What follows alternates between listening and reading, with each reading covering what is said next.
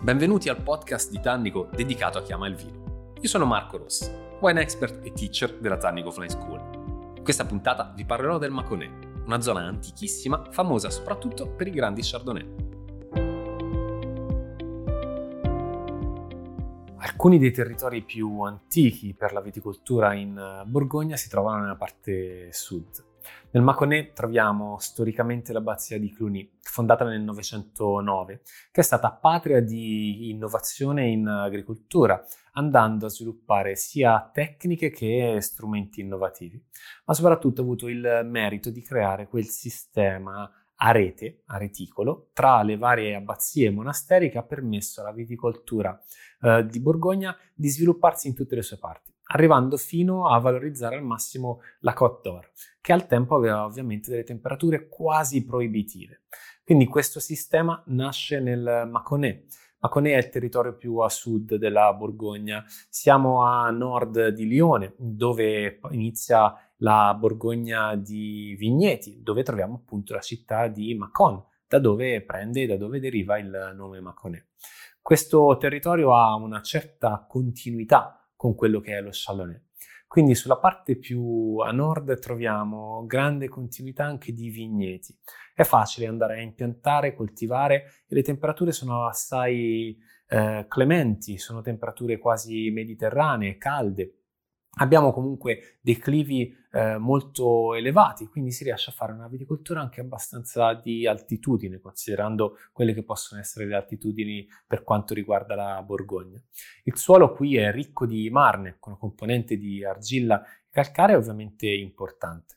Quindi soprattutto nella parte nord si riesce a lavorare con ottimi risultati sullo Chardonnay. Se scendiamo più a sud, quindi ci avviciniamo più alla città di Macon, i vari fiumi che poi si vanno ad unire al fiume Saona creano dei veri e propri canyon. Questi non permettono di dare grandissima continuità alla viticoltura, tant'è che in questa zona i vigneti tendono ad essere un po' più frammentati. Anche proprio la composizione del suolo nella parte sud cambia abbastanza.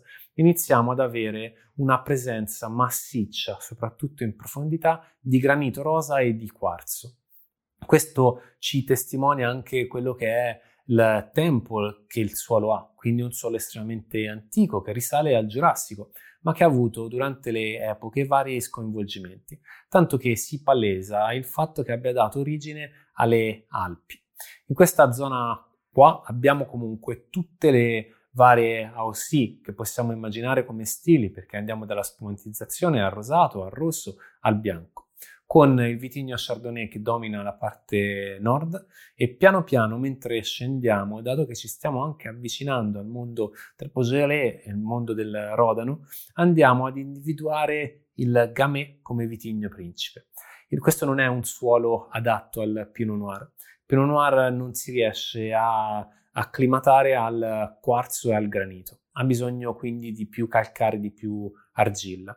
La componente marnica qui eh, piano piano scema, diventando appunto un suolo molto più duro, molto più difficile. Qui un vitigno come il Gamay, estremamente generoso, che tendenzialmente non dà grandissima finezza, grandissima eleganza, invece dà il risultato opposto. Quindi troviamo un gamay un po' più scarico di colore, anche se il gamay tende a colorare veramente tanto, data la concentrazione antocianica tipica del vitigno, ma troviamo un gamay anche molto scattante, che valorizza al massimo quella che è l'acidità propria del vitigno. Qua abbiamo del territorio e anche delle altitudini molto interessanti per sviluppare la l'agricoltura, ma manca la continuità, quindi la continuità proprio di paesaggio, che lo rende un po' più difficile. Uh, ci potremmo anche chiedere com'è possibile che il gamay sia ampiamente diffuso in una delle zone più importanti della Borgogna. La risposta è molto semplice, ovvero che il Mâconnais tendeva ad essere ha avuto la fortuna di essere completamente indipendente dal Ducato di Borgogna nel 1300, quando appunto il Gamay è stato bandito. Quindi ha avuto la possibilità di tenersi in seno, in pancia, quello che è un patrimonio ampelografico estremamente importante. Mâconnais è stato compromesso nel suo lavoro, nel suo sviluppo dalle invasioni barbariche fino alla fillossera, quindi ha avuto ovviamente dei tagli che nella storia ne hanno rallentato lo sviluppo. Ad oggi è un territorio a cui si guarda comunque con favore, un po' per quello che è il lavoro fatto sullo Chardonnay, ma un po' anche perché il Gamay sta tornando ad essere un vitigno estremamente richiesto dal mercato. E qui abbiamo uno degli ultimi avamposti della Borgogna.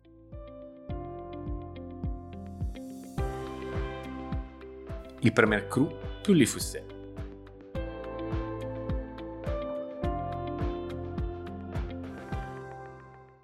È grazie alle maison come La Faune e Le Fleuve che il, questo territorio diventa estremamente interessante e importante.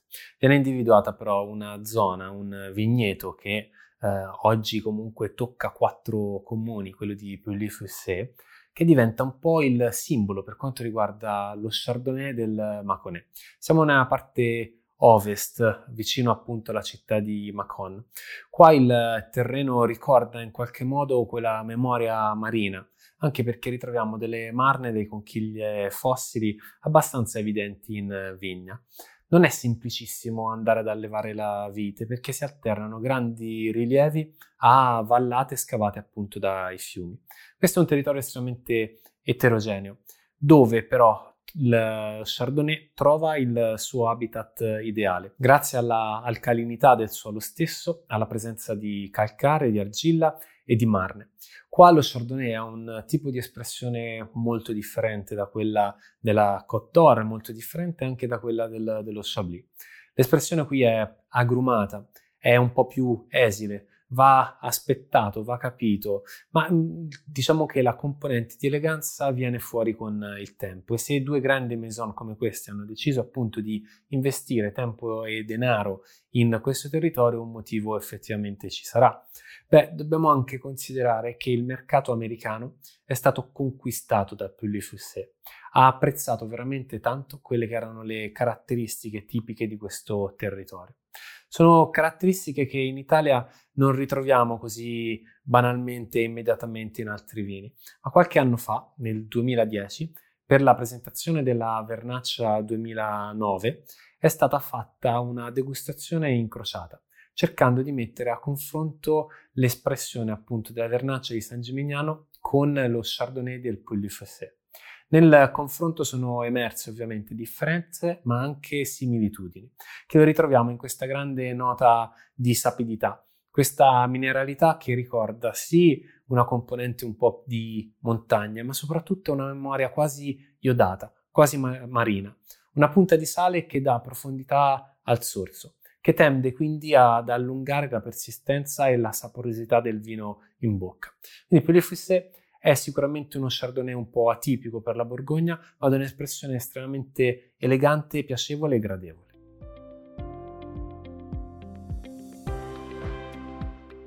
Il domaine Camille Paquet.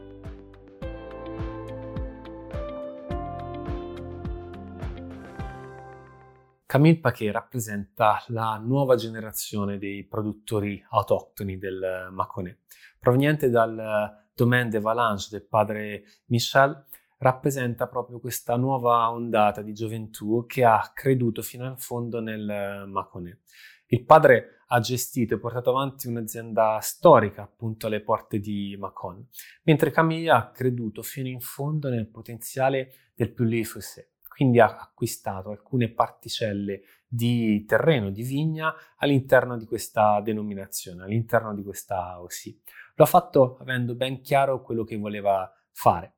È arrivata a concepire lo stile del suo vino e a individuare quelle che erano le particelle per lei migliori, quindi anche il Premier Cru, le Cre, eh, dopo aver fatto un percorso in giro per il mondo. Laureata all'Università di Enologia di Bern, quindi siamo ancora in Borgogna, eh, viaggia per il mondo andando a vinificare e a studiare e applicarsi anche in Australia vedendo quindi un mondo completamente differente.